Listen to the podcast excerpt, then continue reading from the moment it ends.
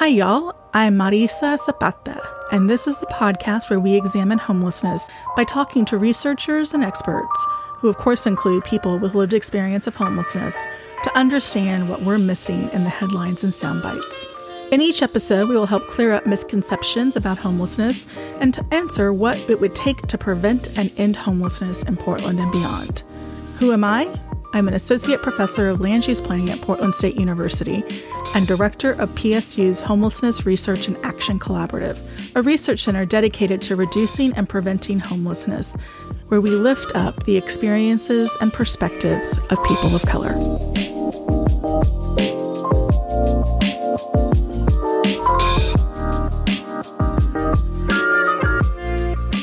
In this first episode, we clear away some of the rhetoric to identify the key questions that frame this discussion. One of the, the recurring themes around homelessness, and that is the question about unsheltered population of how do we best serve people who are unsheltered and this is this is a question that i get all the time and it's usually gauged in this question of how do we solve homelessness and i find myself spending a lot of time trying to explain to people well we can try to solve homelessness and or we can think about how to best support people while they're living on the street or experiencing homelessness. And those aren't actually quite the same questions. So we know regardless of the circumstances someone finds themselves in, the best way to end homelessness is through housing. And oftentimes there is some kind of support service that comes with that, that may be in addition to what the average person might need to stay in and access their housing. So that's what we know. And so when you ask someplace like the Joint Office of Homeless Services what they're doing to serve people who are experiencing homelessness, the answer is and, and should be that they're trying to create enough affordable housing for people to move into with the necessary services to fit the needs of those particular people.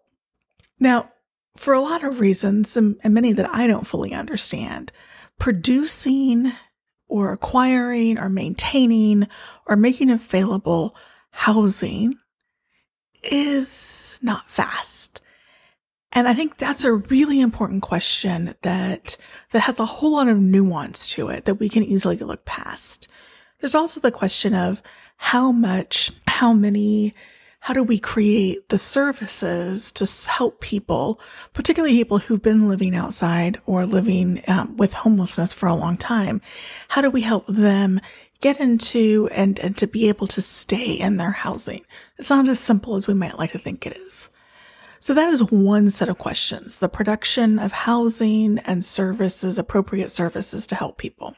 The next question becomes if we want to accept that housing and services are taking time to come online, what do we do in the face of people who are suffering? And in particular, how do we deal with the fact that there are people suffering whom we can see? Again, a lot of times when people are asking me about homelessness, they're asking me about the people that they can see living on the streets and the people who are attracting their attention on the streets.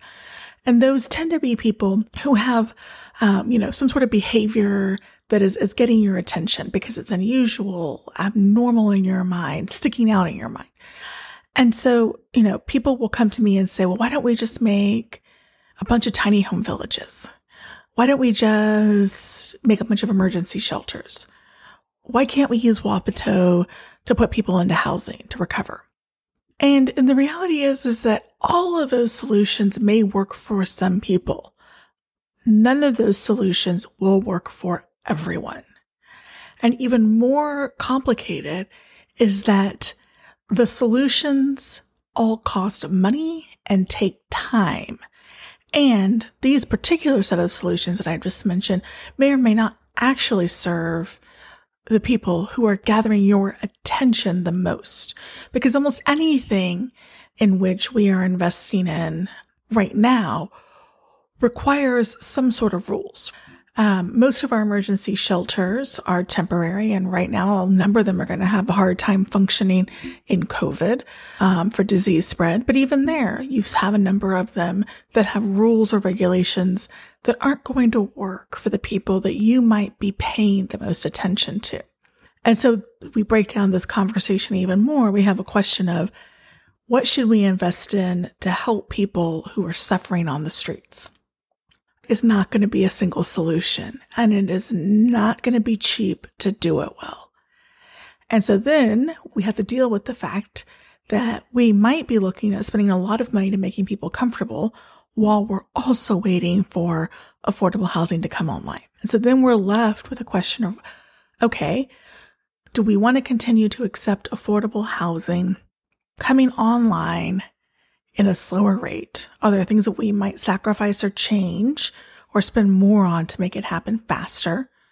And or are we willing or wanting to spend more on services to support people who are unsheltered and what should those services be? So I'm going to be interviewing people to help fill in the gaps of knowledge around all of these complicated questions with some people who have lots of thoughts and experiences in these topic areas to help you uh, have a little bit more information about what we can do as we move forward as a community on homelessness.